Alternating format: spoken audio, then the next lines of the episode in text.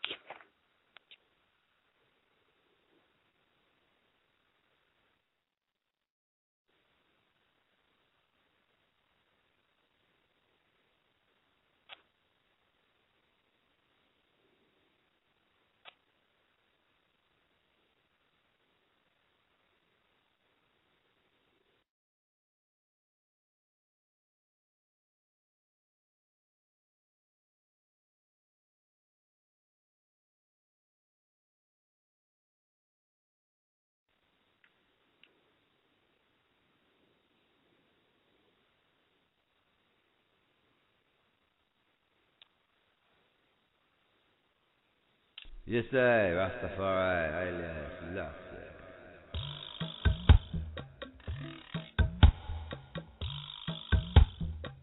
Jah make the blind man see, jump up and feel irie. He make the lame man walk, make all the dumb start talk. That they may all be one, as though Abba art in I, and I in the. That they may also be one in I and I. That the world may know and believe that thou hast sent I. And the glory which thou gavest unto I and I have given them, that they may be one, even as we are one. I and them, and thou and I. That they may be made perfect in oneness, and that the world may know that thou hast sent I, and hast loved them, even as thou hast loved the I, the I, the I. Ready or not, you're gonna get a shot of this good red hot black African love. Step on the scene, and them are pure and clean, ice cold and green, black African love. Ready or not, you're gonna get a shot of this good red hot black African love.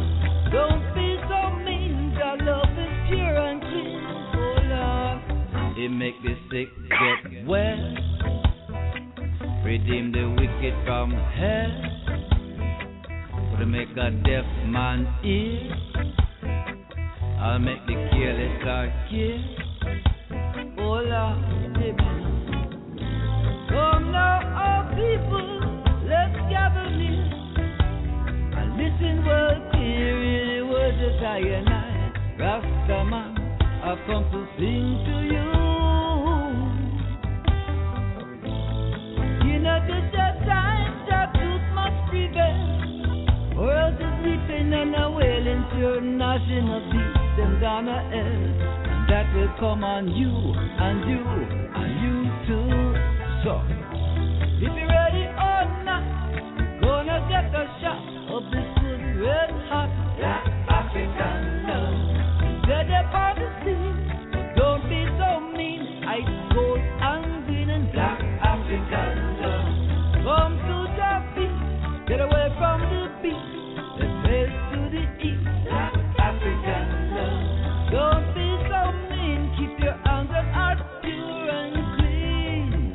make the blind man see.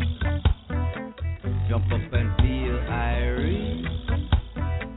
Come make the lame man walk. Make all the dumb start talk. As the Father has loved I and I, so I have loved the I. Continue ye in Jah love. And if you keep the I commandments, you shall abide in Jah love, even as I have kept my Father's commandments and abide in his law. These things have I spoken unto you, that I and I joy might remain in you, and that your joy might be made full. For this is I and I, I commandment, that ye love one another, as I have loved you. For greater love has no man that he should lay down his life even for his friends. Ready or not, you're gonna get a shot of this good red hot black African love. Come to the beat, get away from the beat, let's head to the east, black African love. If you're ready or not, you're gonna get a shot of this good red hot black African love. Step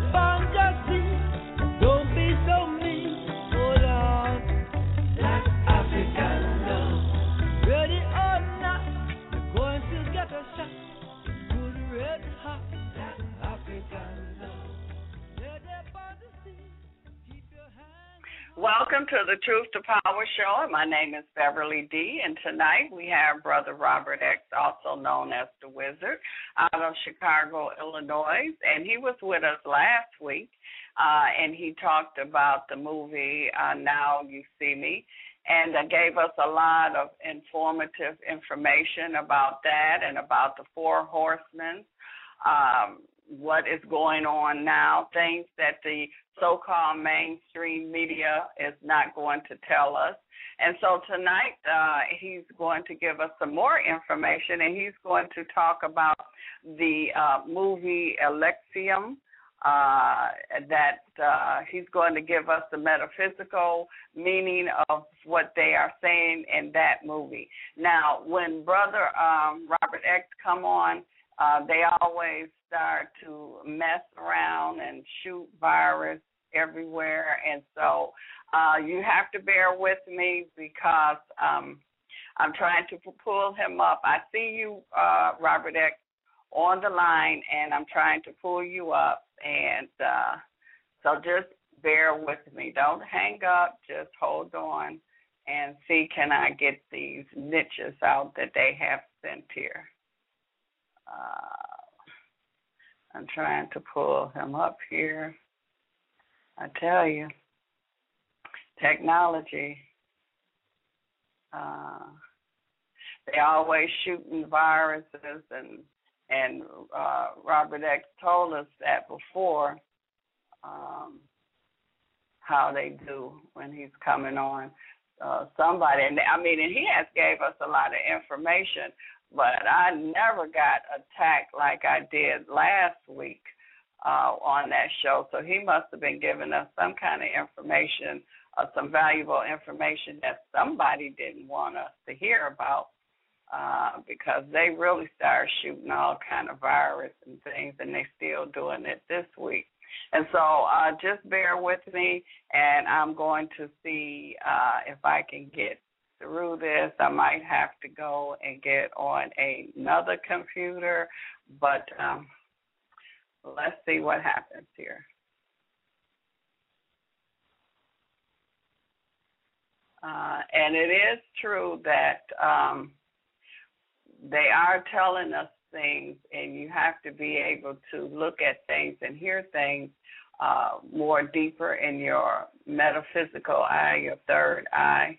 Uh, you have to hear things. It's a lot that's going on during this time here, but it's it's not. It's how you look at things. It's how you approach things. So it's not all gloom and doom that is going on. It's a lot that is going on at this time. And so as as long as you is are up on what is going on and see, you know how to maneuver. You know what moves to make and how to make these certain moves here. So just bear with me. They're messing with us tonight. And uh, let me see what I can get up here. What can I pull up here? Oh, let's see.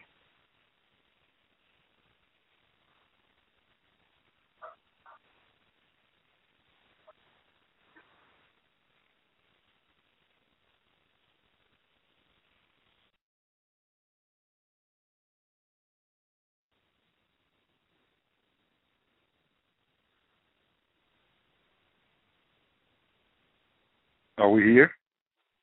Hello, Robert. Can you hear me?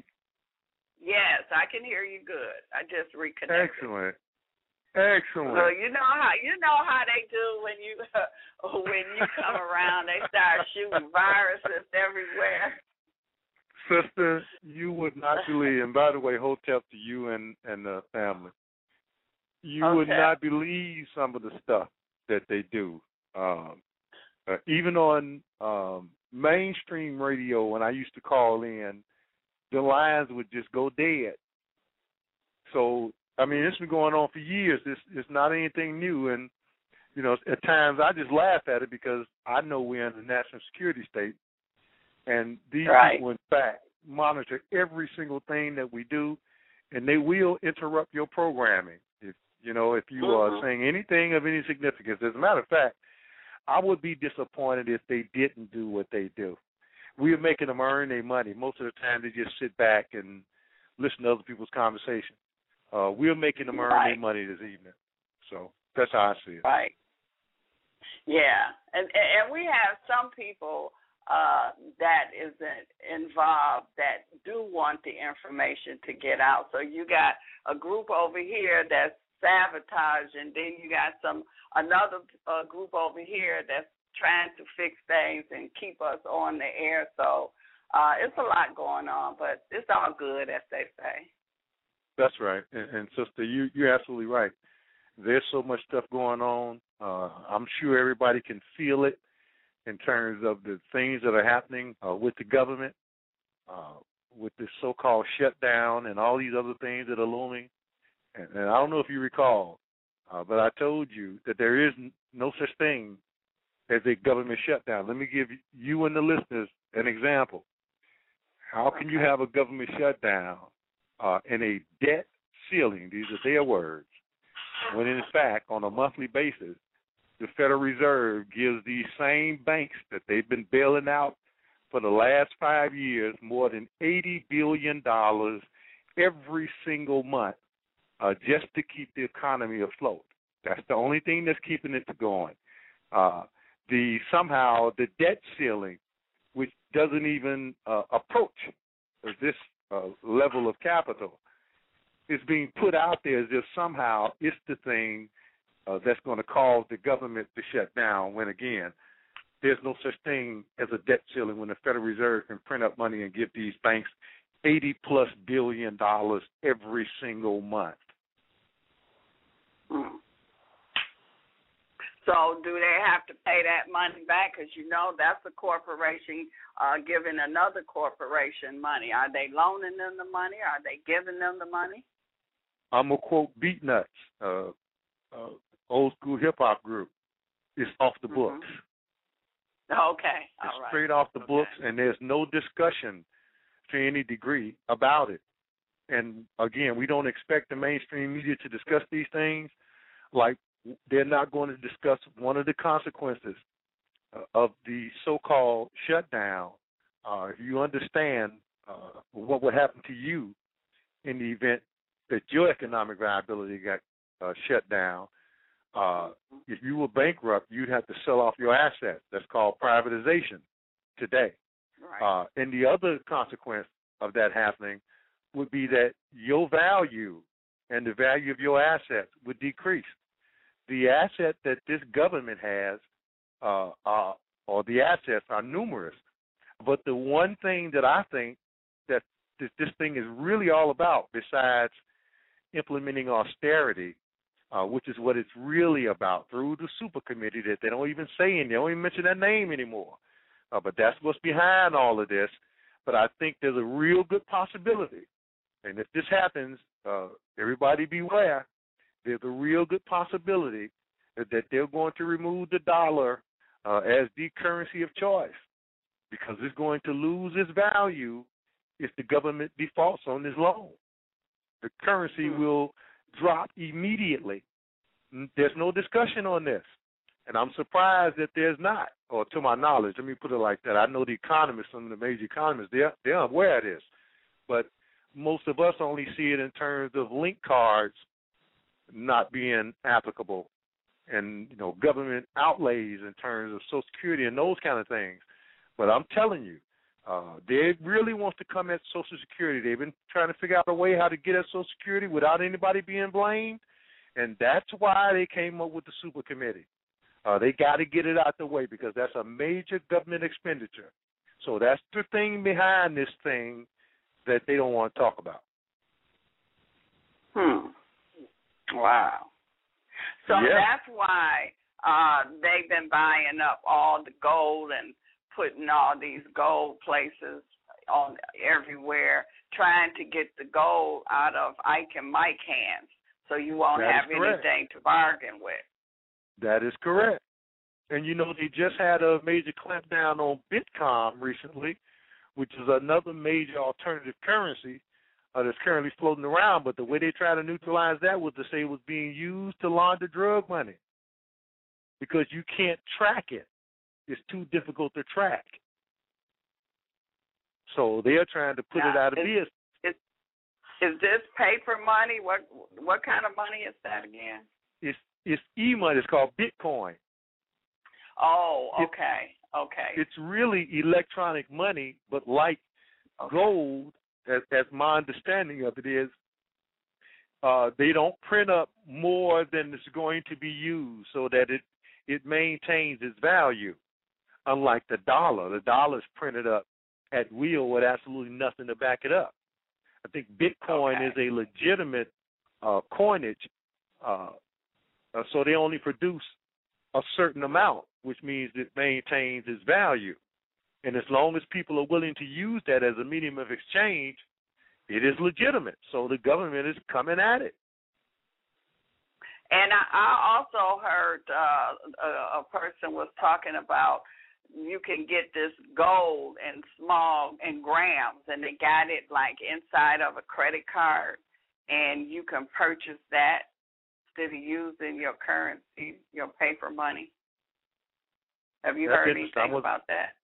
No, I wasn't aware of that, but you know that's good news. Uh, if if you can get it, I mean, Uh, if it's if it's real, who knows if that gram of gold that they have embedded inside this credit card is is real gold?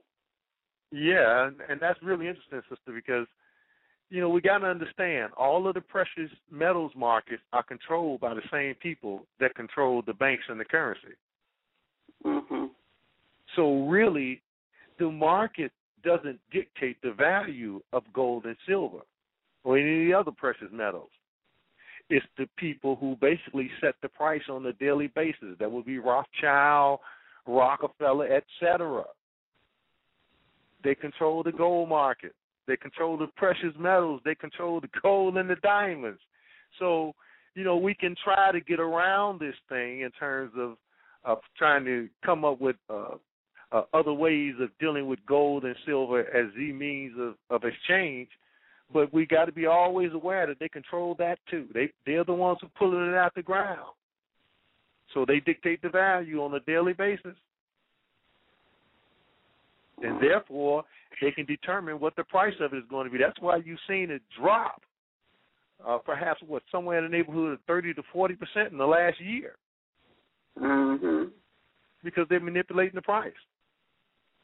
Oh, these some evil bastards, sister. I I could I couldn't say it any other way, but but you know I don't want to get too bogged down in that because I think uh this ride we're going to go on tonight uh, in dealing with this movie Elysium, the ecology of fear, is going to be quite interesting and for people to really evaluate uh, how that movie got to the point that it was, uh, and and how we are right on the edge of implement, implementing uh, this particular system as we speak. And it didn't just start today; it happened some time ago.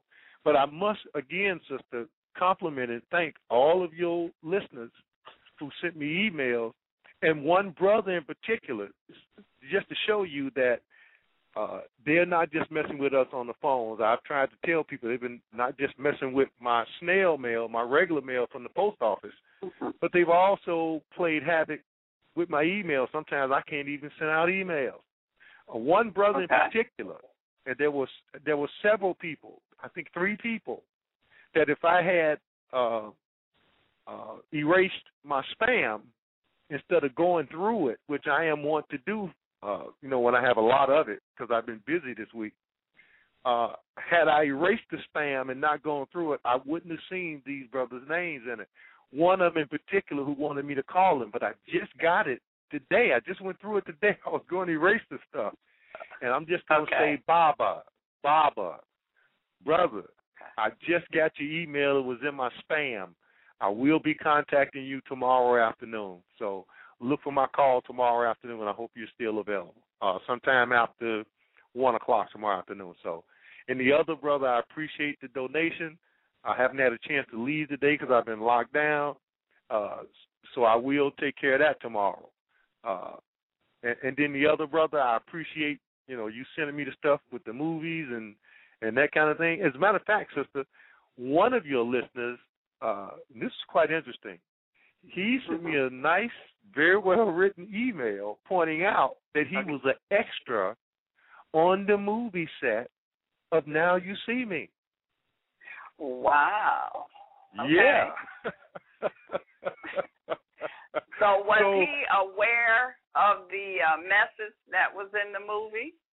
he said it, he found it quite interesting to listen to the program uh, and to listen to how I outlined it and how he began to see so much of the things that I was talking about in the context of the movie, and he agreed with my analysis of it. As if, if I'm not Okay. mistaken, he points out that he went to uh, I think some web page where he saw a similar analysis of what I was talking about, or something to that effect. I just got it today.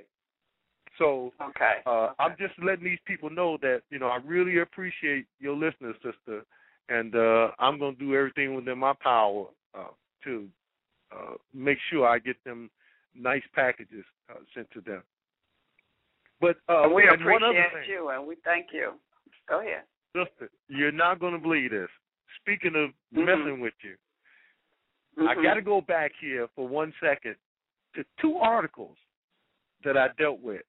This is gonna blow your mind. And for anybody that's in the chat room or that's listening, I want you to go to this website, pull up this article, and watch in amazement, and be be aware that I have uh, went to this website a good half a dozen times prior to going to your show or or, or Okay. dealing with the information on your show.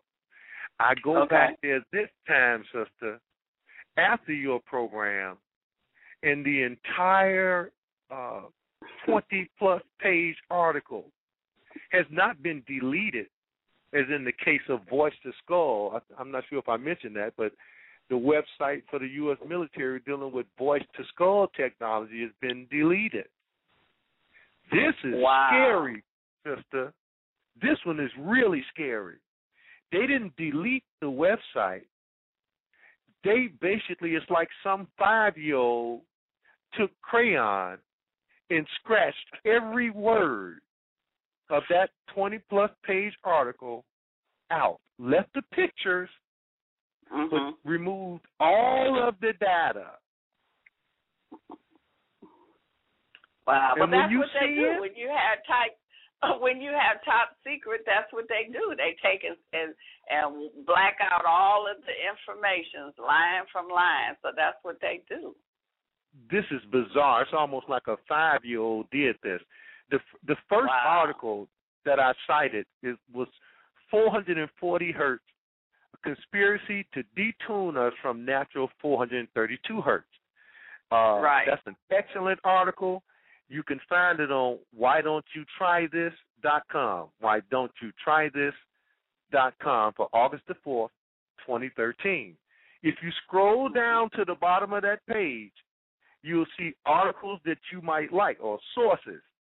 One of the sources is one of the other articles that I highlighted, and it's entitled The Rockefeller Foundation's War on Consciousness through imposition of 440 hertz standard tuning.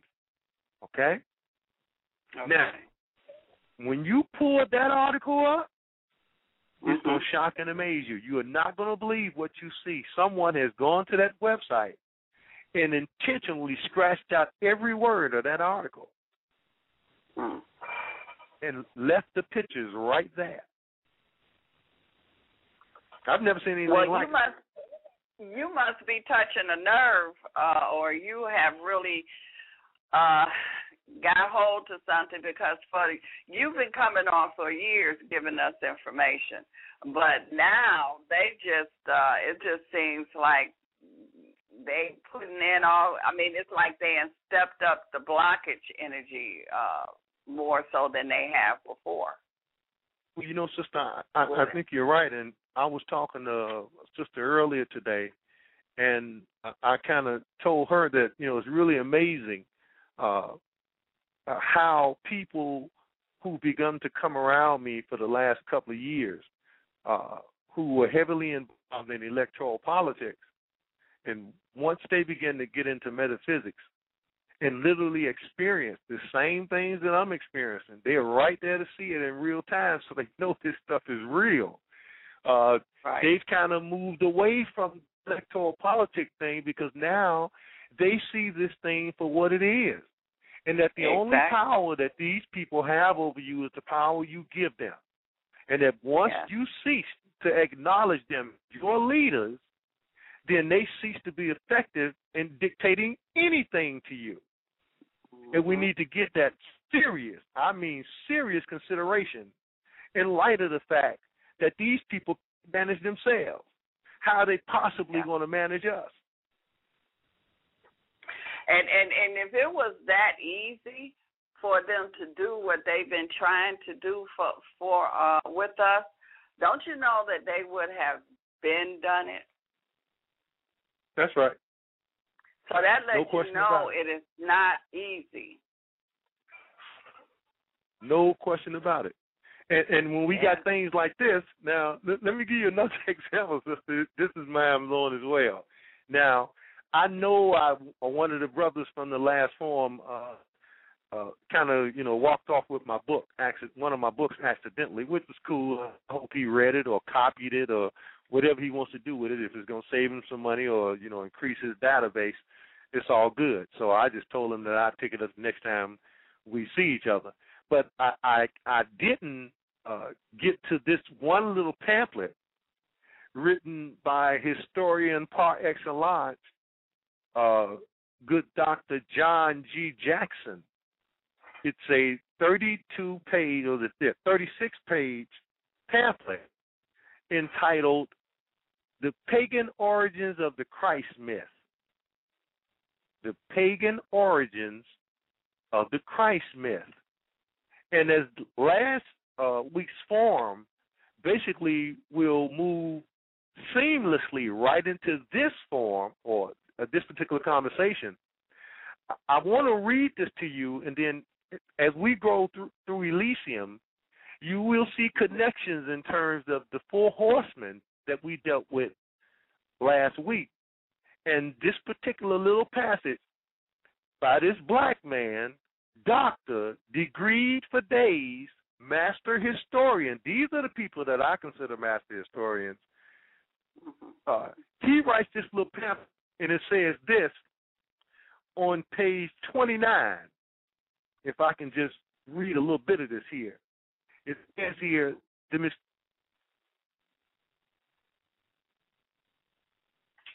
in ancient Egypt, the sun was worshipped as a god. uh, uh, Robert Robert X. Yes, yes. Uh, start over again because you we we did you kind of left us for a minute. Start start Okay. over. Uh, I'm all right now. Yeah. Okay. Uh, this is John G. Jackson. The title Okay. is Pagan Origins of the Christian Myth. Okay? Pagan Okay. Origins of the Christian Myth.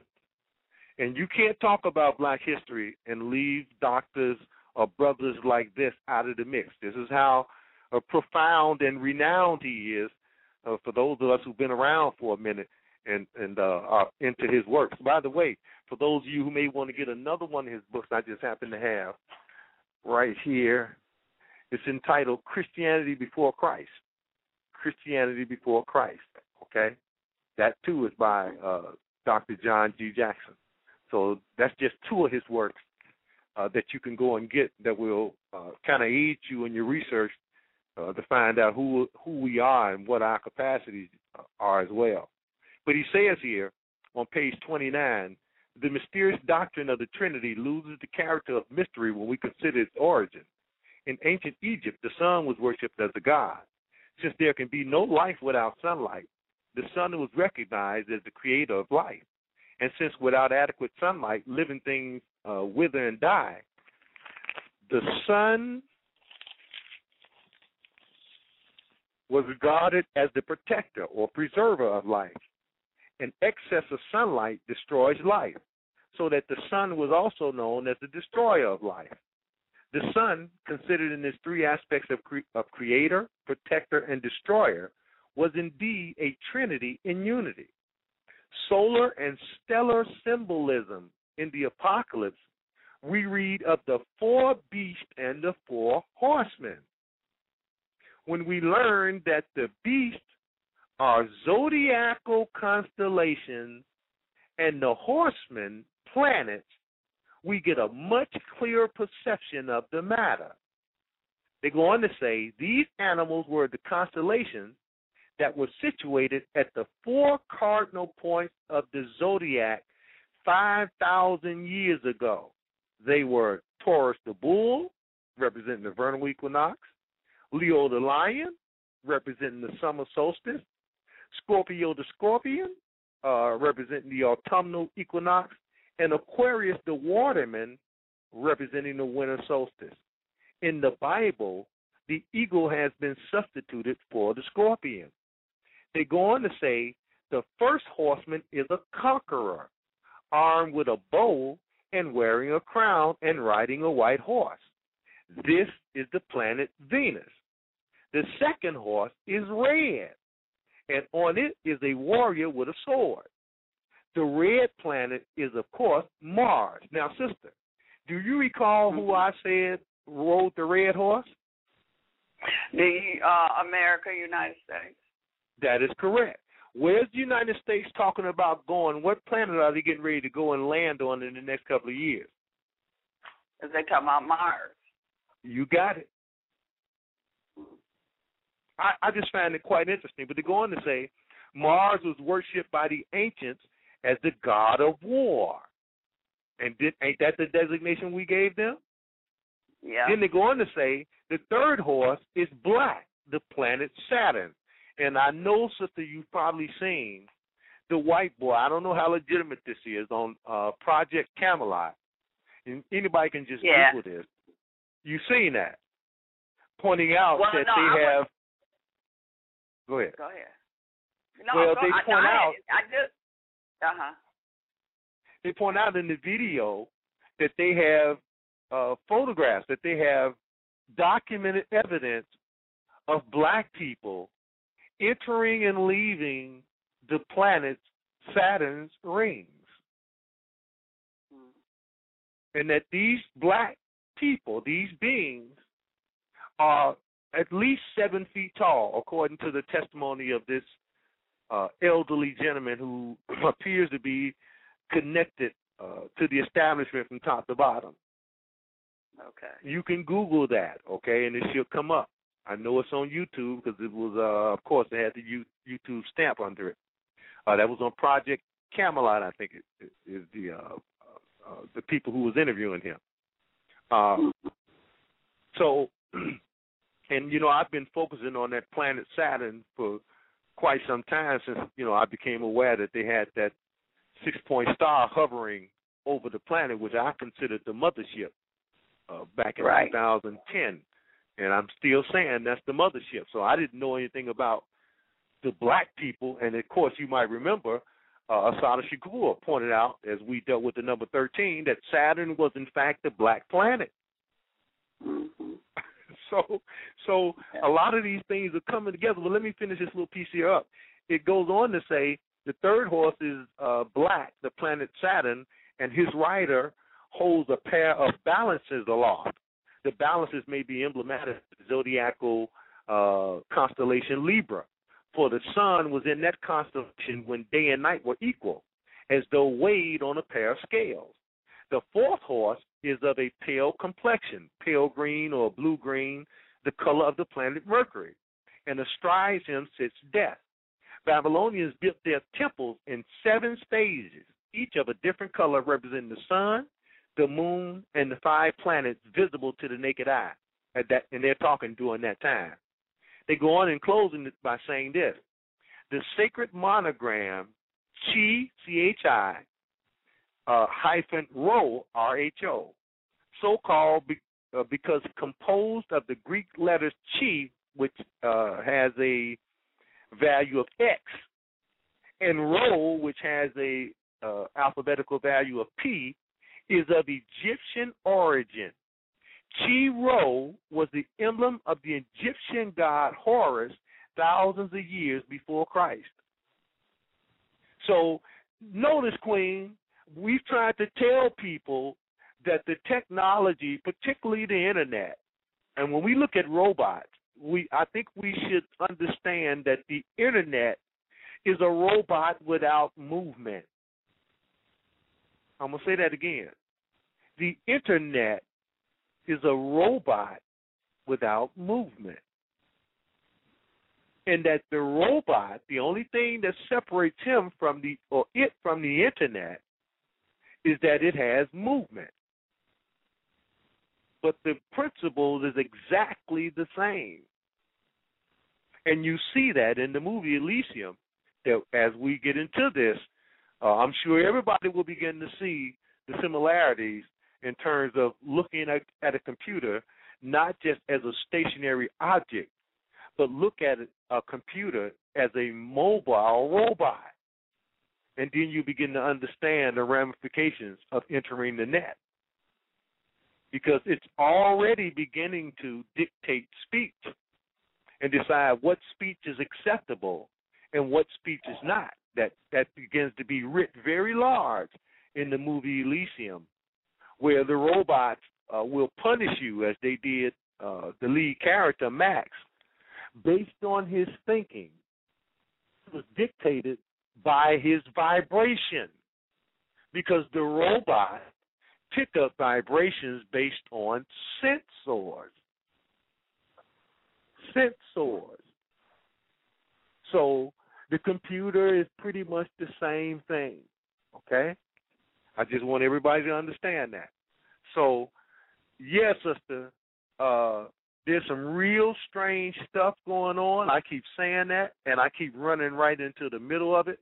I'm just, uh, let's just say, happy that I'm able to uh, be in the middle of this thing and to, you know, perhaps break things down so that people can easily understand what's going on around us. Because as I said, uh, Elysium didn't start in 2013. Elysium goes back at least, uh, or actually goes back beyond that. But our starting point is going to be late 80s, early 90s, and you will begin to be able to see it uh, with the coming gated communities, and particularly in LA where Elysium takes place. Uh, you'll see it surrounding the Rodney King beating. Okay, uh, that's when things begin to change in an accelerated manner. And for anybody, uh, based on our conversation last week, who don't think that these people will, in fact, create false paradigms for you to think you're seeing something and you're not. Uh, and I'm talking about the Boston bombing and uh, Sandy Hook and a host of other things some of some of this we'll get to tomorrow, particularly that beheading in London.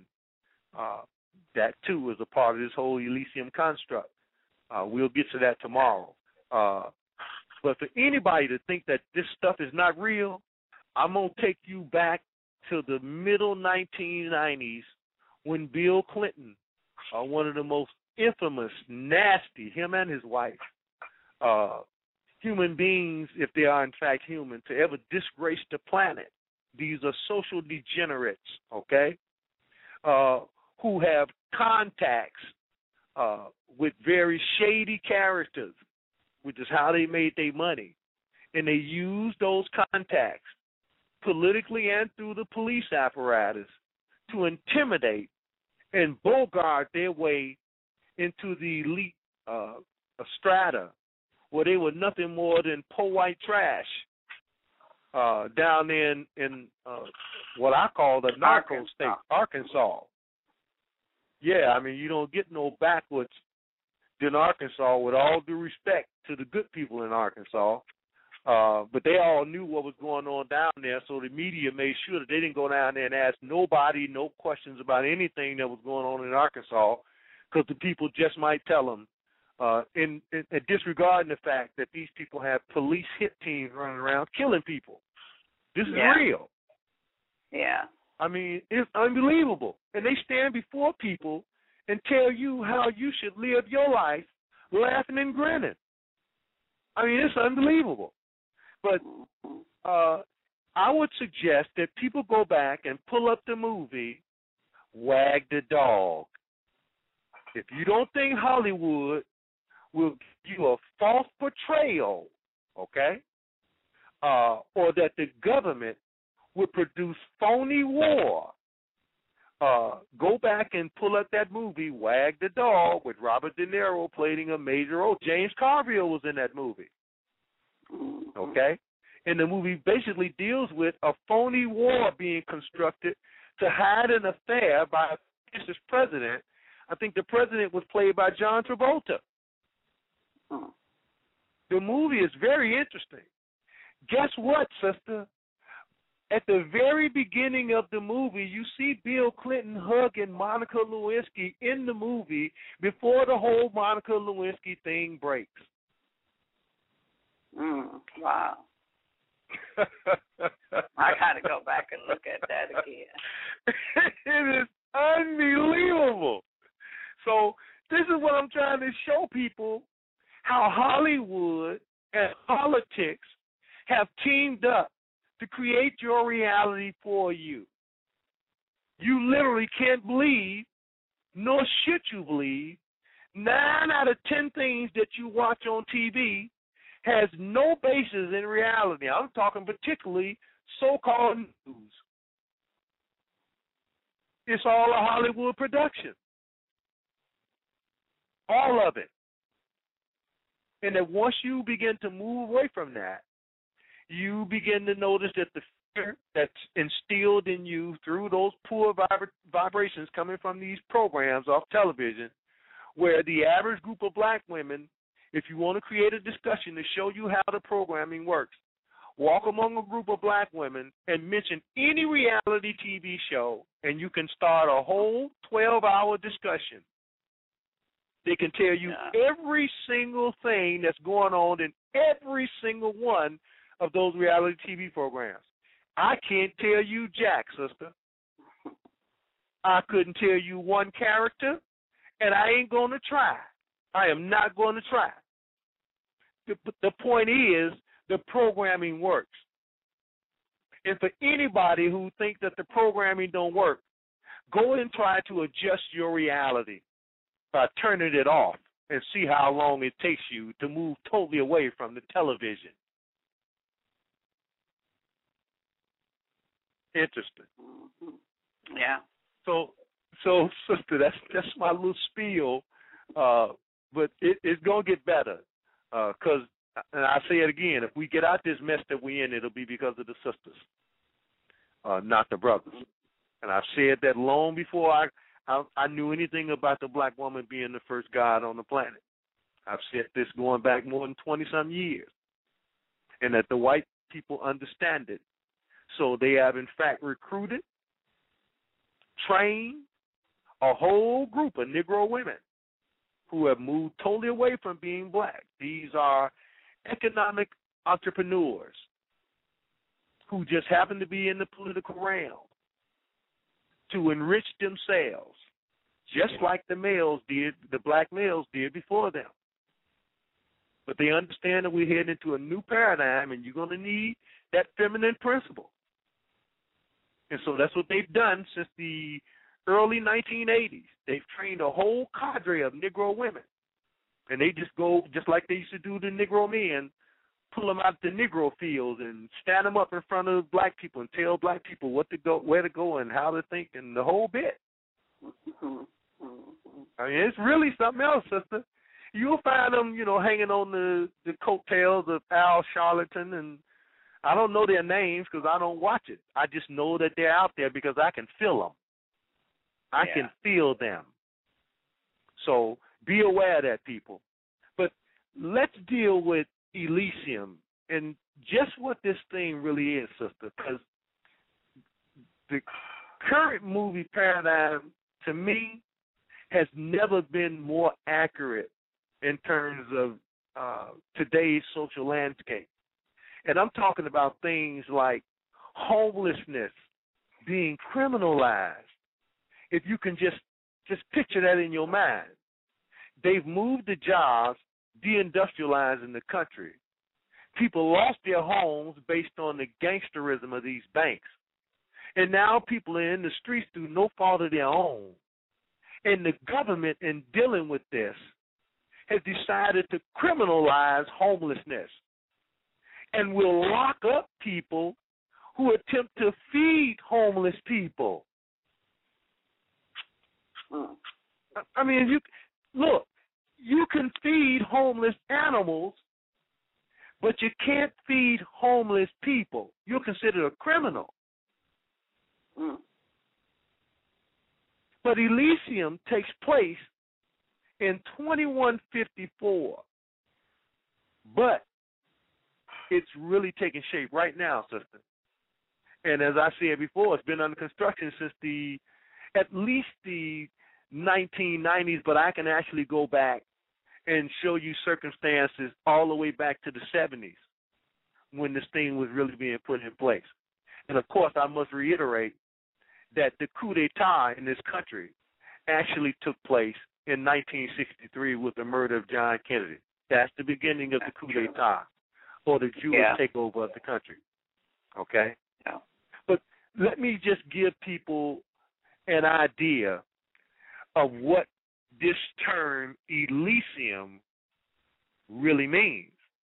Because I can assure you, most people just took the movie for face value and accepted that Elysium was this circle within a circle with a five point star intersecting both circles, uh, hovering in the ionosphere, which is a place where the elite live free of death, fear, sin, or anything else that may be uh, of a negative consequence in terms of their particular lifestyle that they've chosen to live based on their economic condition.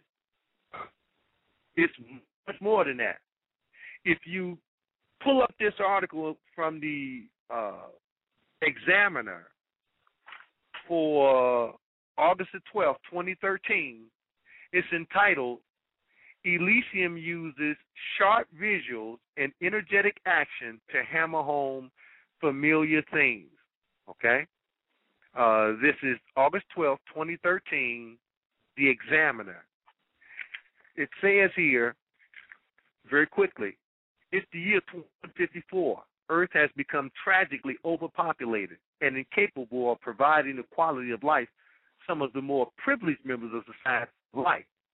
Anyone able to afford this given passage to Elysium, an orbiting space station that comes with a promise of better living through advanced technology. No more sickness, no more war, and no more crime. The people of Earth are forced to live in poverty. However, Max, who is Matt Damon, learns he has only five days to live. He sets out on an impossible mission to reach Elysium and cure himself based on the technology that Elysium has, which makes death obsolete. Uh, they go on to say with Elysium, the director sets his sights on immigration and the extreme indifference a more wealthy nation feels towards the less fortunate who live outside their borders. That's why I mentioned about them locking up homeless people. They go on to mm-hmm. say the film shows how life is on Earth and then on Elysium and how they differ.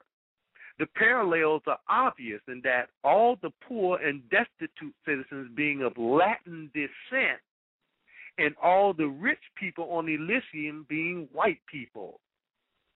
Now, what's interesting about this is Elysium takes place in Los Angeles. Over the past 15 years, there's been major uh, blow-ups between blacks and Hispanics in L.A. Yeah. Such that blacks have basically been removed, for all practical purposes, from the areas that they've been in for many years, and those areas now are inhabited by Juan Valdez and the boys. Okay. Right.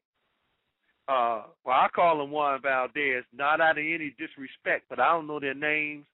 I could say Hispanic, but they don't accept that either. And so if they want to get mad at me for using a little humor, a little humor, uh, that's cool. But I don't, I don't hate the Hispanics. Uh, I understand that they've been ran out of their country based on the same bankers who basically bankrupted the peso in the 90s, with uh, Robert Rubin uh, being the Treasury Secretary, coming straight out of Goldman Sachs, and basically taking orders from uh, uh, Chase Manhattan Bank to make sure that if nothing else, you put Mexico in a privatization mode by basically bankrupting the peso, allowing major corporations to come in and buy up the assets of Mexico. Same game that they're doing in Greece, Mm-hmm. same game that they're doing in Detroit, same Yeah. game that they're getting ready to do all over the country. Yep. So uh, this is real. Uh, Elysium is no joke, and it didn't just come out of nowhere. Here's what they say in this article. It's entitled, uh, let me see here, uh, Parables in Space. Parables in Space, uh, Elysium 2013. It's from the website uh, HollywoodJesus.com. How about that? HollywoodJesus.com. And this one deals with the metaphysical aspects of Max in Elysium, the uh, Matt Damon character, who basically, well, I'll read just a little bit of it and it'll become clear how they aligned him with Jesus. And then they align them uh, later on, no, not in this article, but in another article, they go on to put him together with Neo in the Matrix. Okay? But they go on to say this. Okay. They say this film is a parable about the impact of laws regarding immigration and an argument about health care for all. It's a look at the distribution of wealth and an understanding of what it means when we divide the world into class systems. Words like undocumented and citizen get thrown around here, almost to the point where this seems more transparent than District 9. In the world into which Jesus Christ was born, the religious leaders and the teachers of Jewish law held that there were certain mandates that one must adhere to in order to be right with God. You'll hear this from many of the Hebrews. Uh, they were based on Jewish law, but they had been twisted and taken to the extreme that they had become law unto themselves. These leaders saw their interpretation as a right and a privilege, and Jesus' teachings threatened the status quo as he preached about outsiders who would be insiders in the kingdom of God. Jesus paid the price because he died on the cross for his sins of the world, allowing that everyone will be welcomed by God. Max lives in a world where finances determine who is welcome in the kingdom, that's in quote, the kingdoms, where outsiders are held down and exiled uh, farther and farther from paradise. But Max's code, which is the information that he carries within him, is the only thing that can change it. And by his sacrifice, everyone can be made an insider in that orbiting kingdom. His actions bring that paradise to earth. So they're basically saying his sacrifice is akin to Jesus dying on the cross. And all through the movie, er, and I hope uh, some of your listeners can uh, kind of think back to when we we point out things like the music being used to dictate your mood, and that when you hear certain music, it automatically influences your vibrational level.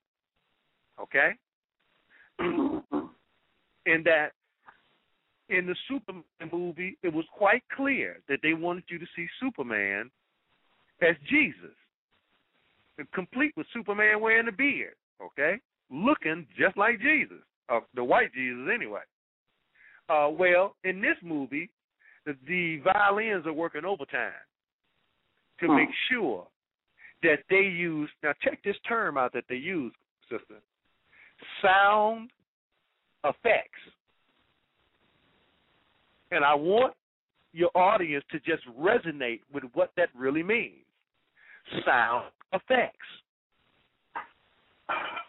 When they want to touch your vibratory level or want to manipulate your vibration in a particular manner, they will put things that they call sound effects. I don't care if it's laugh tracks or or dogs barking in the background. You don't see them because they aren't there.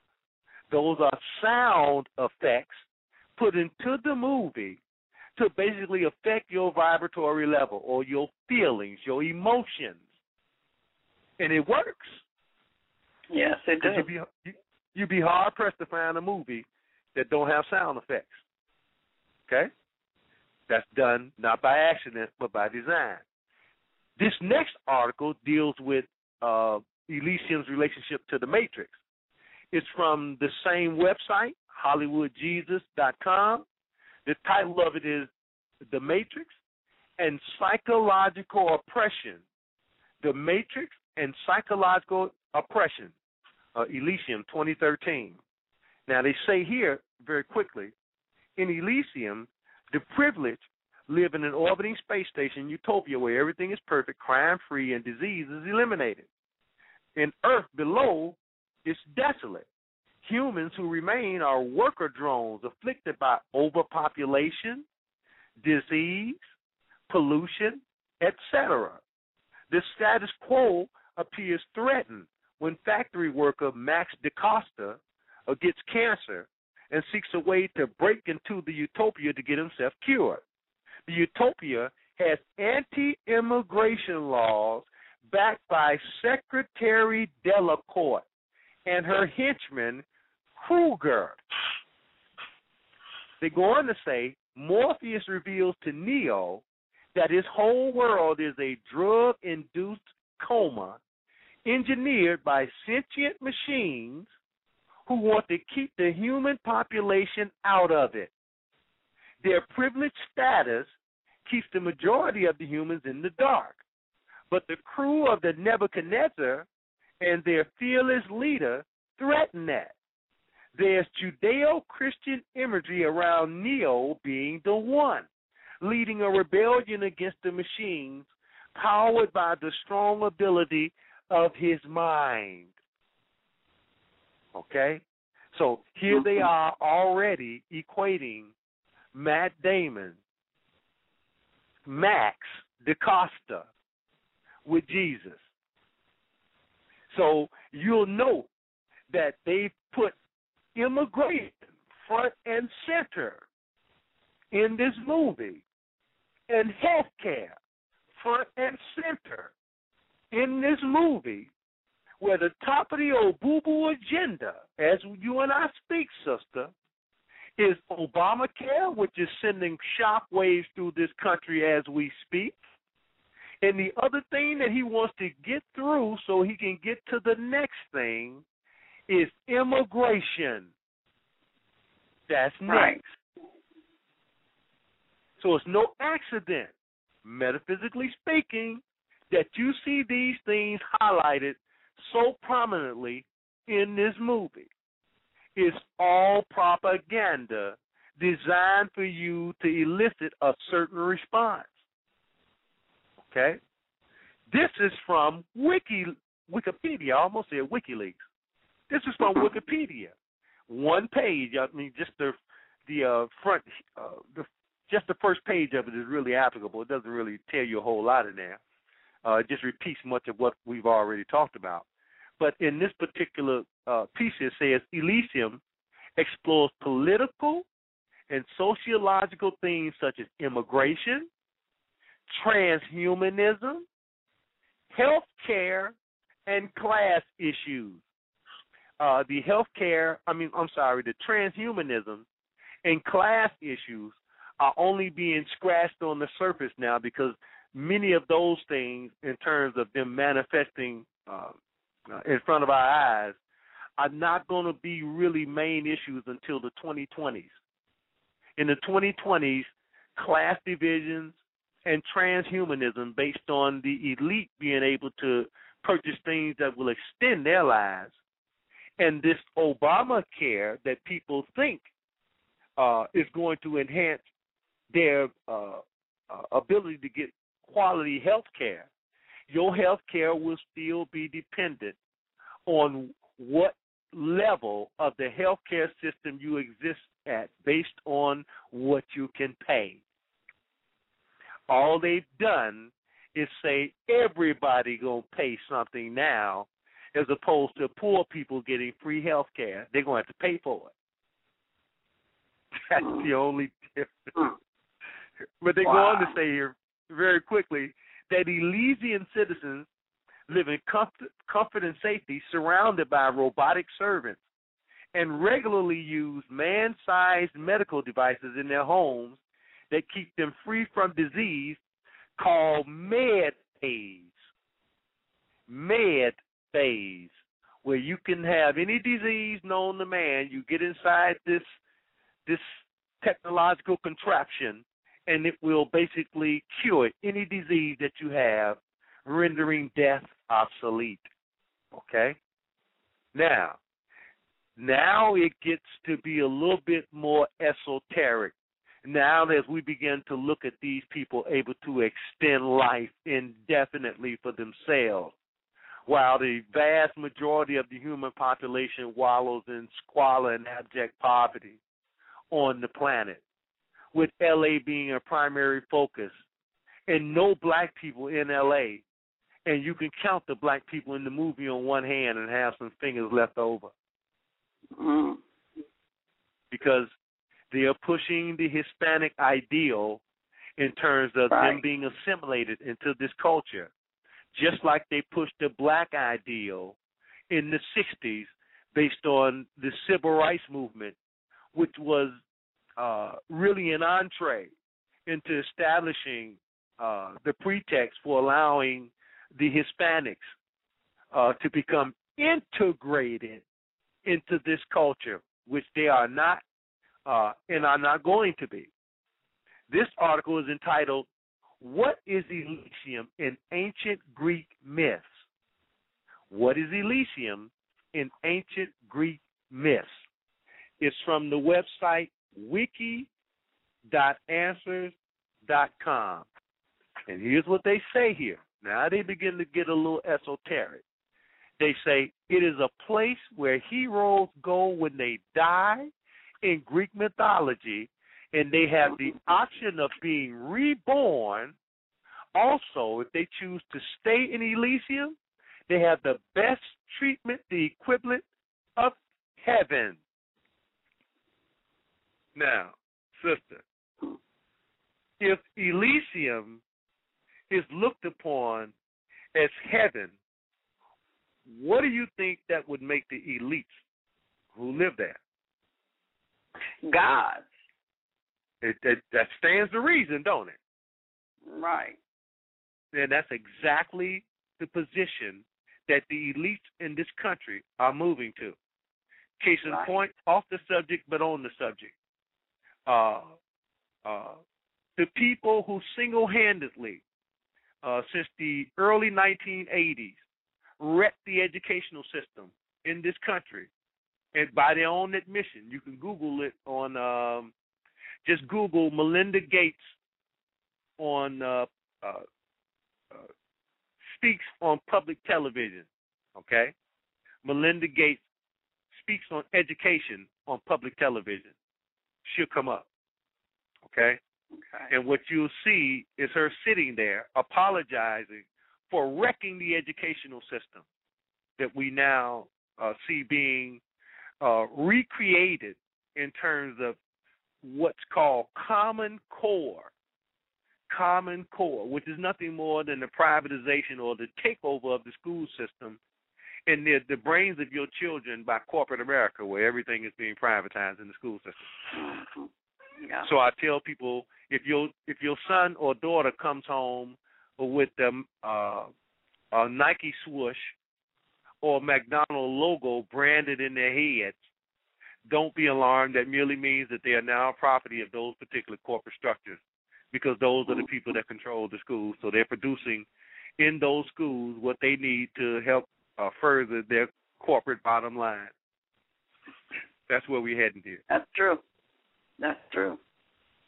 So uh, that's why this article uh, it says this is a place where heroes go when they die in Greek mythology, and they have the option of being reborn, but they also choose to stay stay in Elysium. They have the best treatment of the equivalent of heaven, and of course, as you just stated, sister, they see themselves as gods. This article Right. expands on that whole notion because what this particular article does in terms of Elysium is it talks about the U.S. basically preparing to go to. Are you ready for this? Mars. Now Right. we we dealt just a few minutes ago with the red horse uh, represent war, uh, which represents the United States, uh, also representing the planet Mars. Now, this particular article from uh, dictionary.reference.com, dictionary.reference.com, it says this Elysium, also called the Elysian field, the abode of the blessed after death. Any similarly conceived abode or state of the dead any place or state of perfect happiness, paradise, and an area in the northern hemisphere of Mars appearing as a light region when viewed telescopically from Earth. Here we got Elysium basically serving as an entree into the Mars dynamic where the United States and Obusu have already announced that they, in fact, are going to land next on Mars. Okay? Here's what's mm-hmm. interesting as well about that system. People can Google this. There have been very prominent people come out and stated quite clearly, more than one, that they were part of a scientific experiment using advanced technology to, in fact, go to Mars. And that Barack Obama, as a young teen, was one of Yeah. those participants in that program. Yeah, I read that. So uh, don't discount things so readily today. Because I'm at the head of the class. I don't know enough to discount anything. Because I'm seeing things that's just blowing me away. And everything that I used to put over there and say, oh, that was just, you know, I'll deal with that later on. Something else got that. That's no longer the case. You got people doing stuff in your face that makes you just scratch your head. Pornography, along with uh, pornographic behavior on the part of LGBT, has become a part of the social norm. If that don't make you scratch your head, none of this should.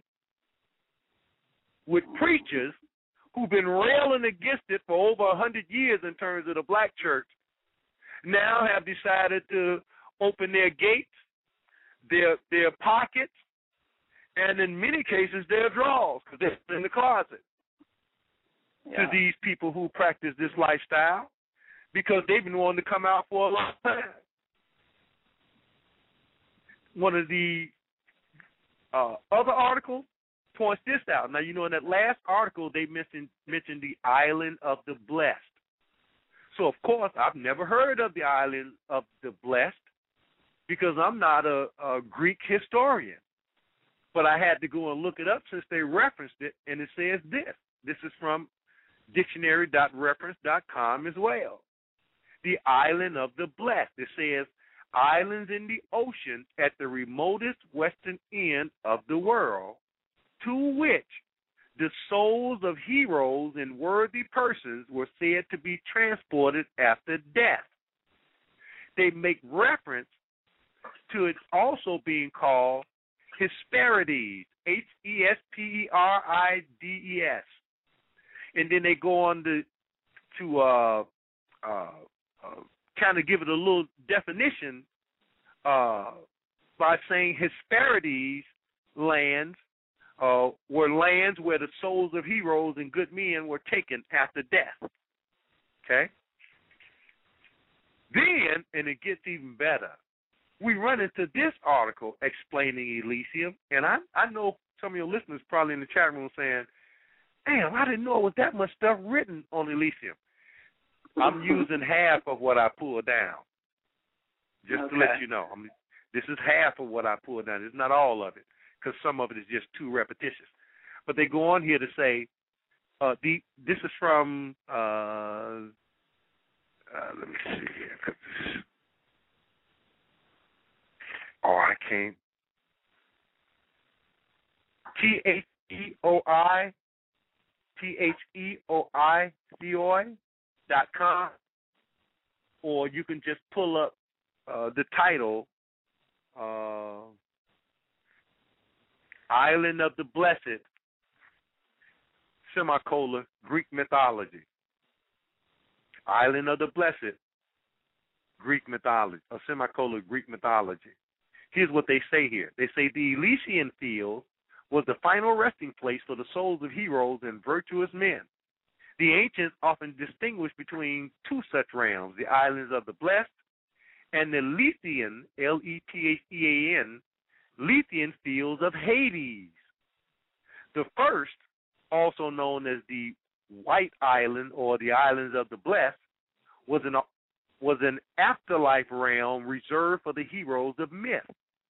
It was an island reserve it was an island paradise located in the far western streams of the river Okeanos and ruled over by the Titan king Kronos or or Rhadamanthus R H A D A M A N T H Y S Rhadamanthus who was the son of Zeus. The second Elysium was a netherworld realm located in the depths of Hades or hell beyond the river Lethe, L E T H E. Its fields were promised to initiates of the mysteries who lived a virtuous life.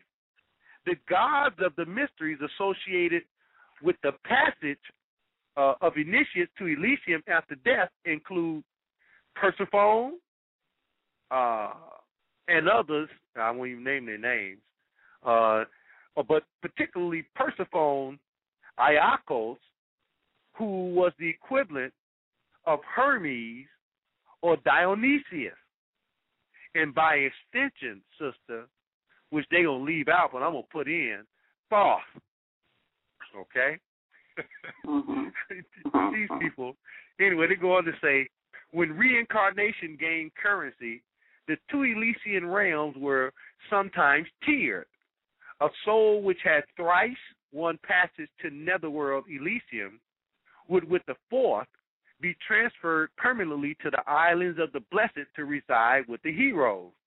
Elysium was an evolving concept. Homer knows of no such realm, Homer being one of their famous uh, writers, uh, Greek writers of Greek mythology, while Hesiod and other poets speak only of a paradisal realm reserved for heroes, and that Roman writers combined the two Elysia, uh, the realm uh, of the virtuous dead and the realm of the heroes become one and the same.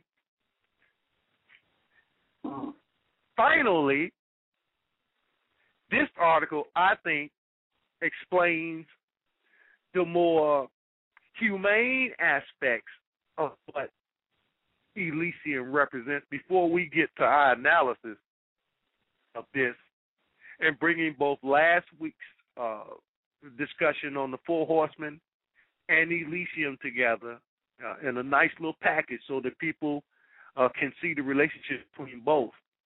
This particular article, which is probably one of the best, in fact, uh, Brother Daisy will love this.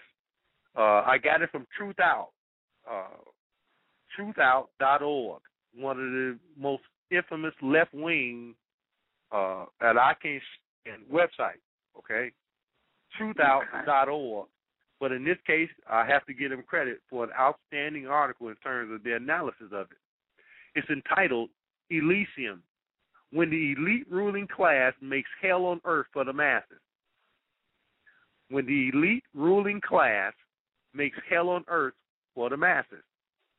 They say here, Elysium or the Elysian fields is a conception of the afterlife that evolved over time and was maintained by certain Greek religious and philosophical sects and cults. Separate from the realm of Hades, admission was initially reserved for mortals or related to the gods and other heroes.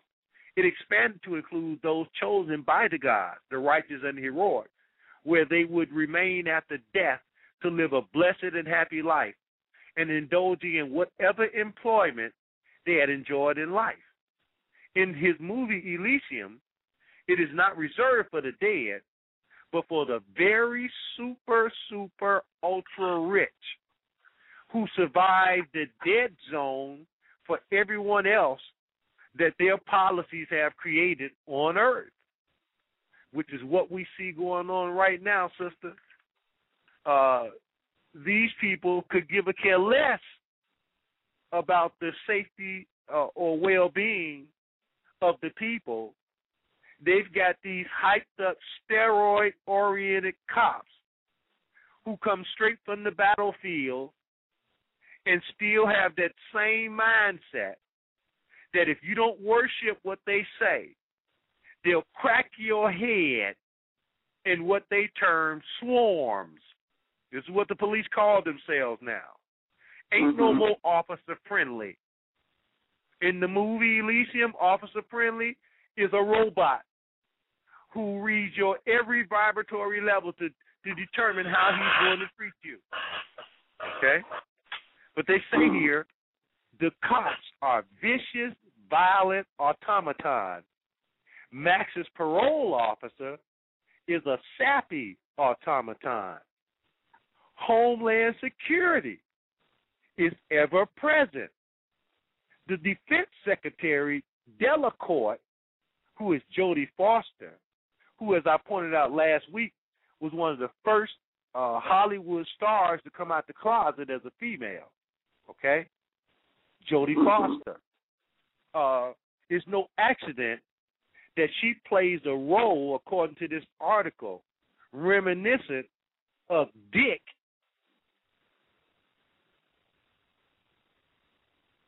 Cheney. And yes, that was a play on words. Because her sexual orientation makes mm-hmm. it appear as though she has one. Right. So it's no accident that they put her in that role as a very conniving, scheming, male oriented character who's the defense secretary on this artificial construct called Elysium. Because in real life, she fashions herself as Dick mm. Cheney. She mm. uses working class traders to help her keep the working class oppressed. Then there's workplace reality. Unions are long gone. No occupational health and safety regulations minimal pay for dangerous work. The boss of it is seated in a sealed container overseeing the shop floor. This is the boss of the place where uh, uh, uh, Max works. As a matter of fact, when Max is exposed to hyper levels, uh, deadly levels of radiation at Armor Core, Armor Core, they say this. The factory, I'm sorry, not Armor Core, Armadyne Corporation. That's the corporation that Max works for. And when Max uh, gets an interruption in his machine, he tries to go in and clear the machine per his supervisor's instructions or be fired. And when he goes in there, he uh, uh, removes the obstacle, but the door closes and exposes him to deadly radiation that would normally be reserved for the robots, who are the police that are being manufactured at Armadyne Corporation.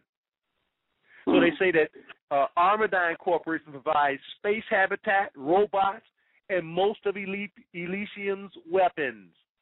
Max grew up as an orphan. Then they go on to say this, which is extremely important, sister. They say when a caravan of illegal immigrants from Earth attempt to reach Elysium, Secretary of Defense Jessica Delacourt, Jodie Foster, activate vicious mercenary Kruger on Earth. He works on Earth as a sleeper agent Hmm. and orders him to she orders him to shoot down the shuttles that are leaving Earth uh, uh, to get to Elysium because the Hispanic gangs run by a guy named Spider, right? He's running the uh, the Mexican mafia for all practical purposes, and his game is to uh, steal people's identities that are on Elysium, uh, stamp them on uh, people on Earth, and smuggle them on the planet Elysium, so that they can become or or appear to become citizens when they're actually not. But here's Right. what's important. They go on to say here that Elysium Secretary of Defense Delacourt activates vicious mercenary Kruger, who works on Earth as a sleeper agent, and orders him to shoot down the shuttles in a covert mission. Disapproving of her methods, Elysian, Elysian President Patel reprimands her, reprimands her, and Kruger is fired. Delacourt, vowing to protect Elysium and her own power, convinces Armadyne billionaire John Carlyle to write a program that can override Elysium's central computer and make her president. She offers to guarantee renewal of Armadyne's defense contracts for the next 200 years. Carlyle agrees to the coup, and after creating the program in his office, he encrypts it and uploads it to his brain for safekeeping until his return to Elysium. Now, Armadyne is really DynCorp. Okay? And it's no accident that the CEO of Armadyne's name is Carlyle. They're The talking Carlyle. about the Carlyle Group, Right. okay? And that they used DynCorp mercenaries as well as Blackwater to do covert operations all over the place and still doing them. Yeah.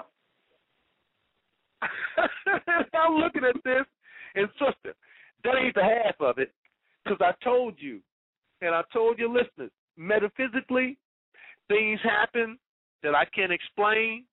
Today, I received this article. It's entitled, It's Official. Dr. Dre sells out to the devil. Hmm. Okay?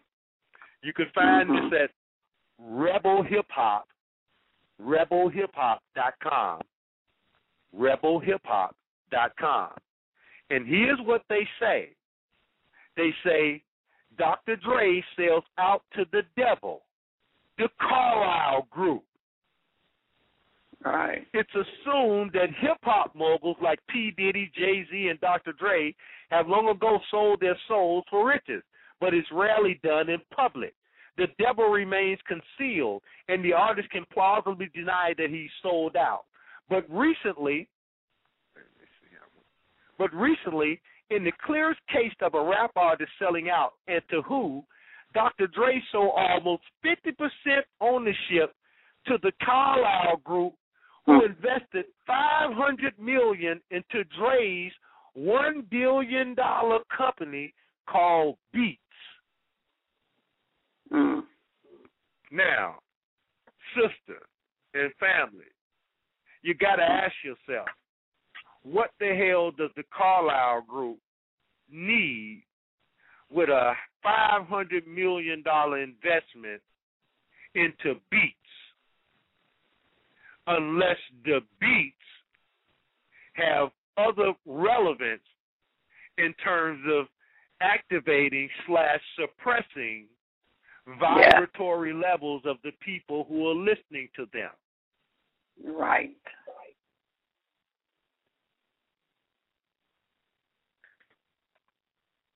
I hope Hmm. everybody's following me. I didn't look for this article. It came to me today from the ether. Okay? Mm. Didn't know it was there, wasn't even looking for it. But when you become aware Right. of these right. other levels of existence that go on around us on a consistent basis, it is not difficult by any stretch of the imagination to go within those realms and access that light that exists all around us. And in some cases, invisibility. In other cases, darkness. And in case of the new movie that came out, I haven't seen it yet, but I am going to see it online as soon as I can get a good copy called Gravity. Because I'm oh, saying, yeah. yeah, this is my analysis and haven't seen the movie. Because my analysis of gravity is that it's a melanated construct and that it too exists in that spiral paradigm. Okay? That's my analysis of what gravity, which has never really been uh, uh, given a uh, uh, a final uh, definitive uh, definition in terms of what gravity is. We know how it works on us, but we don't know what it is. I'm saying it is both a dark and light oriented construct. But that being the case, it is also a melanated construct, which will perhaps explain why black athletes and black people in particular tend to defy gravity based on our melanin content more than perhaps any other group of people. Right, right. We tend to hang in the air when when we do certain things. We tend to mm-hmm. jump higher. Okay? Anything having to do with gravity, uh, we tend to be able to defy it a little bit more uh, than the other people on the planet. That's real. Okay? That ain't no make believe. So there's another component to this whole thing, sister, and I know we're running out of time. Uh, Um, let me see. You have 27 more minutes. yeah, I know. Uh, I wanted to get to the ecology of fear, which is equally as important. Uh, the ecology of fear off the chain, written by this white boy named Mike Davis. Okay, now I ain't even got to the movie yet in my analysis, but I think that what I'll do is I'll go through the ecology of fear, and then if anybody got any questions, uh, we can take questions for the last few minutes, and then tomorrow when I open up, I'll go straight into uh, our analysis of uh, of uh, uh, Elysium from what I saw, Okay. and you will be able to incorporate the articles that I've given in terms of uh, the- research analysis, and then I do my own, which kind of uh, blends all of this stuff together. Okay, but we got this this thing called the ecology of fear. Okay, uh, Right. written by Mike Davis. Uh, you can pull this up online. It may take some looking for, uh, but you can find it. Uh, I couldn't find my original copy. It came out back in the early '90s in pamphlet form, uh, Mhm. but it's called Beyond Blade Runner: Urban Control: The Ecology of Fear. This is the basic floor plan. This is the blueprint for Elysium. Okay, this is this is based on Los Angeles in the 1990s, directly, and I do mean directly after the Rodney King beatdown. Okay, and of course the L.A. riots, where the police began to be transformed uh, from that point on, given powers that they never had before. So in this particular uh, uh, pamphlet, under Scanscapes, it deals with uh, uh, people being socially engineered into private policing and not understanding that what's going on is a criminalization of the population. And that uh, to stop my uh, black migration, you had something called the Committee of 25 in, in LA who would underdevelop the riot area and use eminent domain and tax credits to rede- redevelop those areas after urban removal. Okay? Right. Right. And then comes the whole notion of cul-de-sacs, those concrete barriers they put in the street, limit move, limiting movement, uh, and security control, uh, street access, uh, with the privatization of public space. They say here in this article, in the face of unemployment and homelessness on a scale not seen since 1938, a bipartisan consensus insists that the budget must be balanced and entitlements reduced refusing to make investments in the remediation of the underlying social conditions, we are forced instead to make increasing private investments in physical security. The rhetoric of urban reform is extinct. Rebuilding LA, which was the mantra that they were using back then, simply means padding the bunker.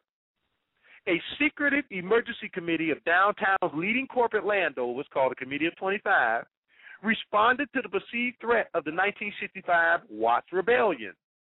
Warned by law enforcement authorities that a black inundation of the central city was imminent, the Committee of 25 abandoned redevelopment efforts.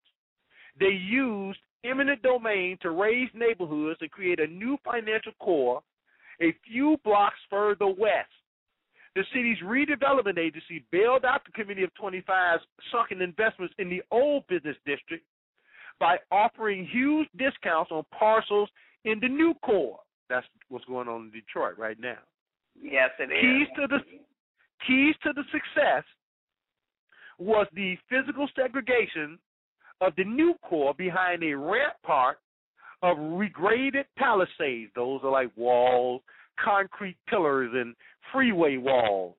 Traditional pedestrian connections uh, were removed, and foot traffic in the new financial district was elevated above the street on pedways whose access was controlled by the security systems of individual skyscrapers.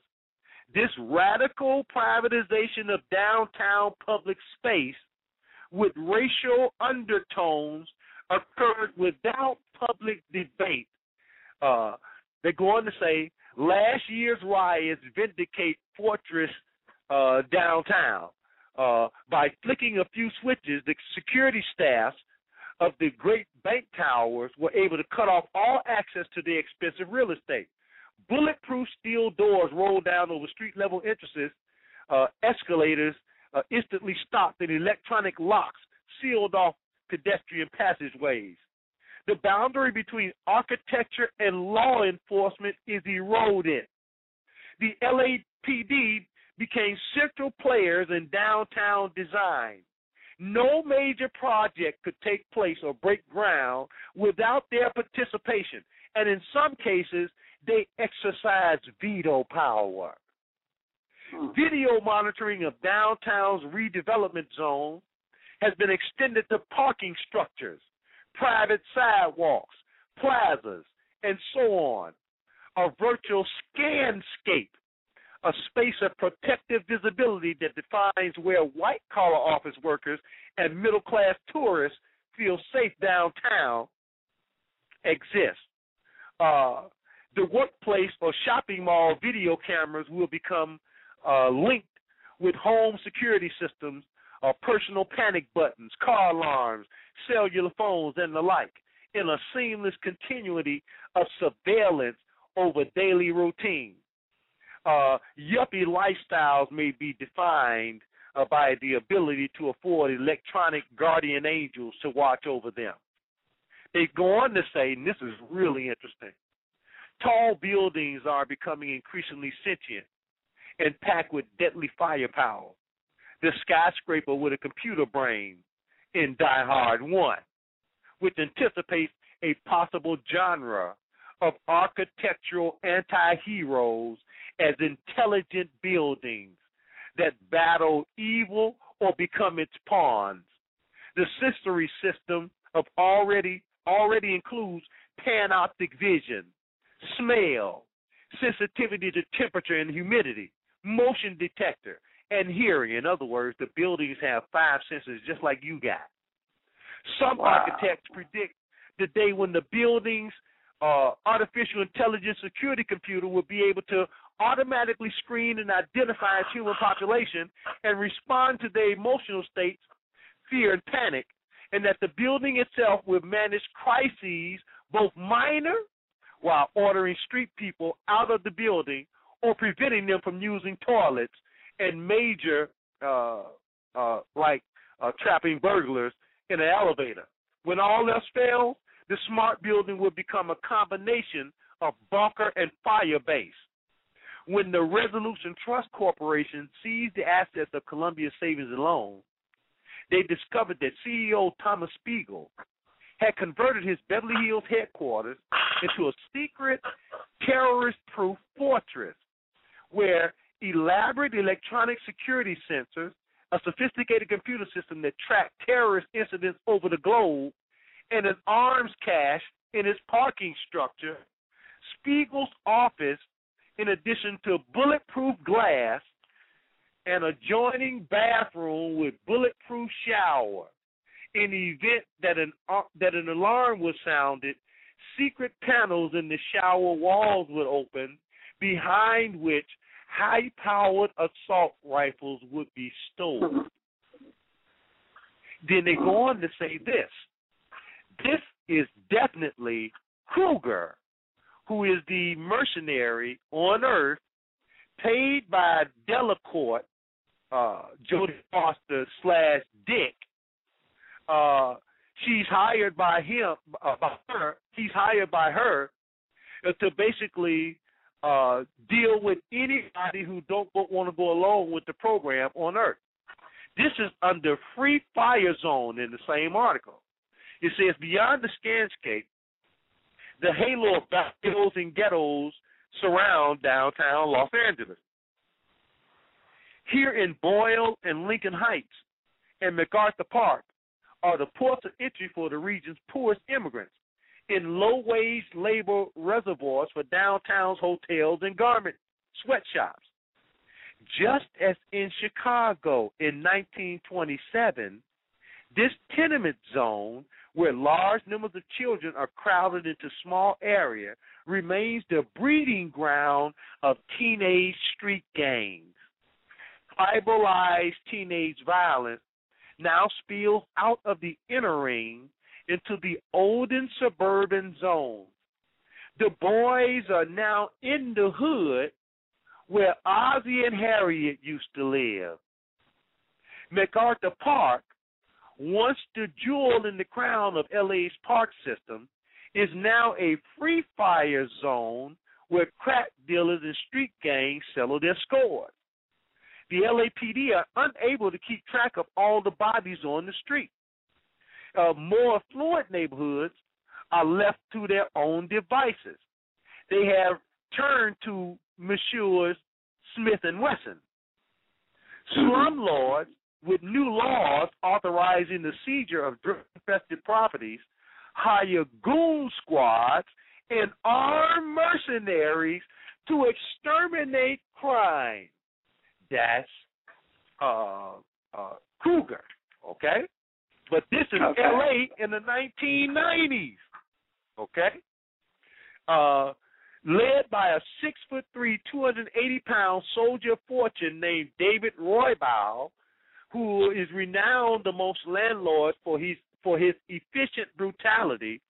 Suspected drug dealers and other landlord irritants are physically driven from buildings at gunpoint. Uh, what do they call the?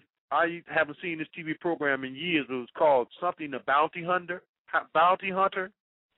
Dog, I think it is. Yeah, that would be him. Okay. But of course, they glamorize them like they glamorize cops to make them hmm. acceptable when they came to your neighborhood. They say hmm. Roybal, Roy Ball and his gang closely resemble the matadors who patrol Brazilian urban neighborhoods and frequently execute persistent criminals, even street urchins. For those of you who don't know, a street urchin is a young person who is homeless, who has to beg to make a living, and sometimes steal to eat. So what they've done in Brazil is they have these guys who act uh, uh, for the corporate uh, e- elite, but are not police, but who are given carte blanche to kill these homeless little uh, I don't know what you call them, gypsies, vagabonds, whatever you want to call them. I just call them uh, unfortunate youth in a system that keeps them in that condition. Okay, uh, but Mhm. that's what they have uh, uh, in Brazil today. So they go on here to say one of Roybal, one of one of Roybal's competitors explains when somebody says something smart, we body slam him with all of his friends looking. Handcuffed him. We handcuffed him and kick him. And when the paramedics come, we say sue me. That's the attitude of the police that exists today, where we see them in swarms, absolutely violating. This is what's interesting. Not just black people anymore, because as long as it was just us, it was acceptable. Right. But now, RoboCop has been programmed to swarm white people. And I'm telling you, sister, anybody that's taking a stroll on the internet to take a look at police brutality, you see white people getting their ass whooped by police. I'm talking about 95, 90 pound or weak white women getting slammed to the hard concrete. That used to be reserved for Slick Rick. You know, and, and talking about the baby being slammed to the hard. Well, now, uh, white women getting slammed to the hard concrete by 280 to 320 pound uh, steroid laden uh, robocops. All right, uh, this is what's going on. They go on to get deeper and deeper and deeper into this thing, sister. In this particular article, I would suggest everybody get it because it's a futuristic look in 1990s and what really uh, was the foundational structure in terms of architecture and policing of what we know today or what we'll know tomorrow in the year 2154 or 59 uh, as Elysium, uh, where robots patrol everything on Earth. And even Max's parole officer is a robot who senses his emotions and will basically extend or decrease his parole based on his vibratory level when he comes to see his parole officer. Mm. Is that the one that uh offered try to give him drugs? Uh, Yes. Yes. Uh, and they never mentioned what the drugs were, but I can tell you point blank, they were antidepressants. Uh, nine times out of ten, SSRIs. mhm. and we see that quite commonplace today. We just saw it with the young brother, uh, uh, Ariel, Ariel, uh, I can't remember his name. I just call him Double A, Alexis, the Navy shooter. Right. We just saw that, and we also saw the whole nature of vibration. And now he was talking about extremely uh, uh, low frequencies, uh, being used on him to manipulate his behavior. Okay, Mhm. now we just saw that, and now here these articles are in the movie, basically talking about the ro- the RoboCop and his uh uh, uh, uh I call him I don't call it parole officer I call it uh parole bot. Okay, That's a good It's name it's for a robot. yes, it's a parole officer that's really a robot who Okay. basically again uh they operate on sensors and they detect your frequencies with these sensors and they will either punish you or elevate you based on your vibratory level. And with that, sister, I know we're probably getting close to to the end, so I'll open up tomorrow with my analysis of this thing, and we'll even go into Barack Obama's mama, uh, specifically uh, her role in helping to create uh, Elysium, uh, long before we even thought about it. Because the gated communities, as I said earlier, actually started in the 70s when she was still around. Prior to that, you go back to the 50s, uh, gated communities were, for the most part, few and far between, and they they were for simply the filthy rich. Now we've got Yeah. whole gated neighborhoods now who have their own police forces, and you'll find them in probably every major city in the country. Yeah. You're right. So I hope I hope I've laid enough groundwork here, sister, for people to understand just how Elysium came about, and more importantly, I'm going to try to give solutions as I always have as to how we can prevent such a thing. And one of the things that I definitely advocate advocate, and you can ask uh, Kwame, uh, who got 28 years for doing what white politicians have been doing and getting away scot free for as long as I can remember. They call it patronage and all kind of insanity. Right. And none of these white boys ever went to jail. But somehow the black man, who I'm not a fan of, and I've been very critical of him, but there's Mhm. no way on this planet, in all honesty, does he deserve like Jesse Jr. I can't stand Jesse Jr. He's a very arrogant, pompous. I won't use the A word on him, but y'all know what I want to call him. Just like his daddy, uh, who thought they were a part of this elite class, but only to realize that you can take the CL off the end of class, and that's how they really saw them. Only Right. to be used, okay? Only to be used at their beck and call to keep the niggas in line and that mm-hmm. black people ain't never gonna be a part of this system. I don't care how much money you think you got. The first chance they get, they're gonna take it back. They always have. And we've got plenty of history to document that. And for those black people who want to subscribe to some mythological African American, because that's what that is, that's a mythology. Okay? Uh I submit that you go and check Lena Horne. I submit that you check Eartha Kitt. I submit that you check just about any prominent black in the history of this country who went afoul of white supremacy and didn't end up quickly back in the nigger column, OJ Yeah. because they didn't learn their lesson.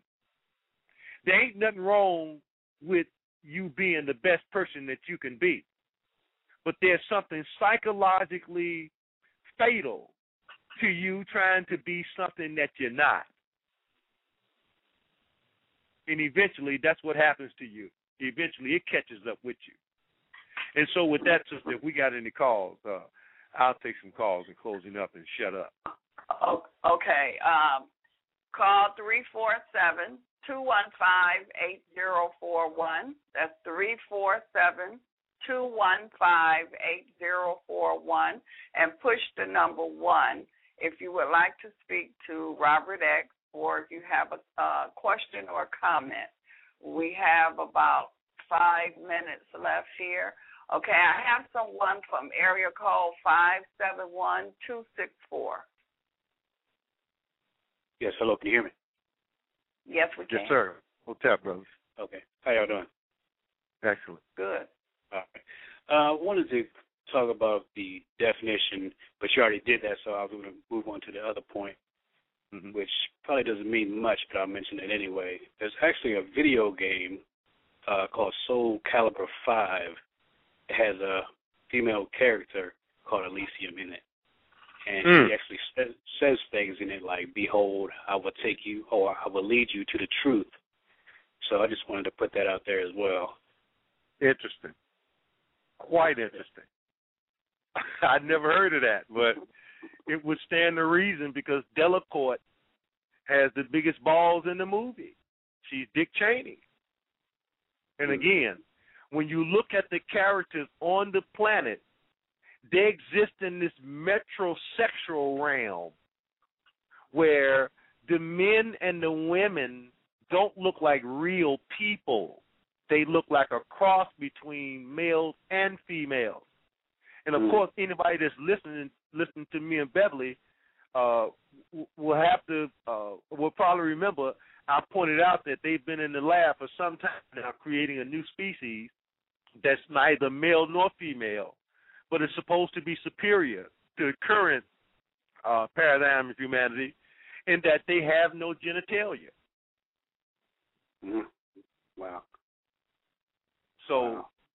that's what I see these things on Elysium being. They're far superior to to us, you know, sperm carriers. Thank you, caller. Thank you. Appreciate you, brother. Again, the number is three four seven two one five eight zero four one. And uh, Robert X, give the people how they can contact you. Yeah, you can uh you can email me at mcc r a y r nine five nine nine at yahoo dot com.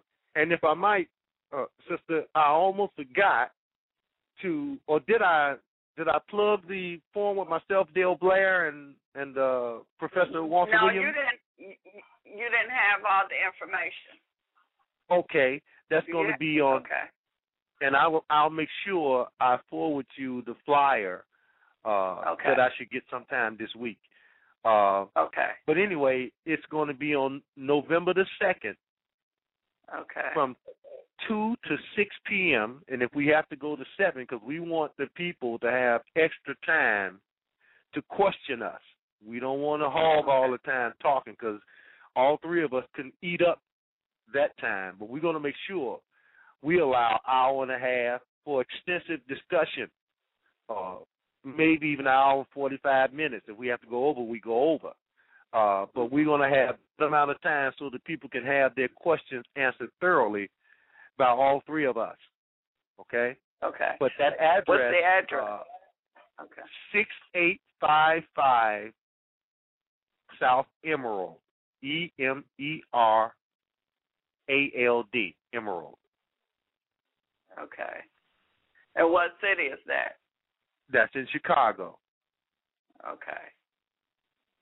All right. Is there a phone number or something? I didn't get that contact number, but I will reiterate it, uh, reannounce it tomorrow, and I have that phone number uh, for you tomorrow for anybody who wants to get tickets in the surrounding cities, uh, uh, Indiana, Wisconsin, etc. Okay. So that's November the 2nd from 2 to 6 p.m. And it's at 6855 South Emerald. And that's Chicago. Right, and there will be refreshments sold, uh, and there will be free parking. We have extensive parking there, so you don't have to worry about uh, parking on the street or anything. We've got an enclosed uh, parking space there, so there's enough parking for hundreds of cars. So you don't have to worry about that Right. either. And and Right, again, right. I- I'm really looking forward to this because this is the first time I've ever had the opportunity to sit down with these two brothers. All three of us are from Chicago, but we've been so busy in our own walks that we haven't had the opportunity to sit down with each other. So it's an extreme pleasure for somebody like me to have the opportunity to sit down, you know, amongst these two giant brothers, and I do mean giants. Okay, I ain't got to tell nobody about Blair or Professor Williams. Uh, they are men, men among men. There's no question about it. Yes. And uh, I just want the listeners to know that we will be back on for part two tomorrow at 9 o'clock Eastern Standard Time, 8 o'clock Chicago time. So join us tomorrow, and uh, Robert X will be doing a part two of uh, this valuable information. So we are definitely not asleep, and we're not in the dark. And Robert X, I want to thank you for joining us again this week. It's always a pleasure, and I look forward to talking to you tomorrow. I can't wait till tomorrow, sister. We're going to wrap it up real nicely for our people. Okay, and thank you again. Peace and much love. Hotep. Hotep. Until tomorrow.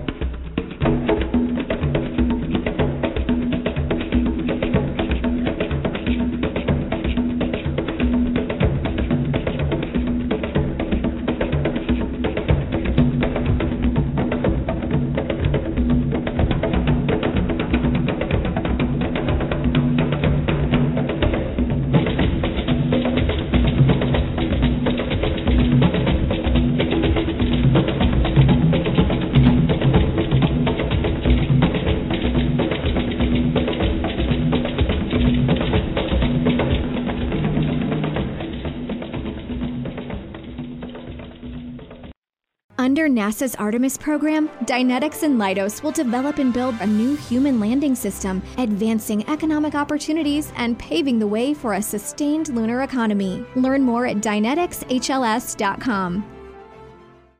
Enjoy! Thanks. The order breakfast at the McDonald's drive thru Tell yourself you'll wait to eat it at work, but it smells way too good. So you eat it right there in the McDonald's parking lot meal. There's a meal for every morning at McDonald's. Right now, get any size iced coffee for 99 cents until 11 a.m. and pair it with your favorite breakfast sandwich or one of our tasty bakery treats. Price and participation may vary. Ba da ba ba ba. McDonald's. I'm loving it.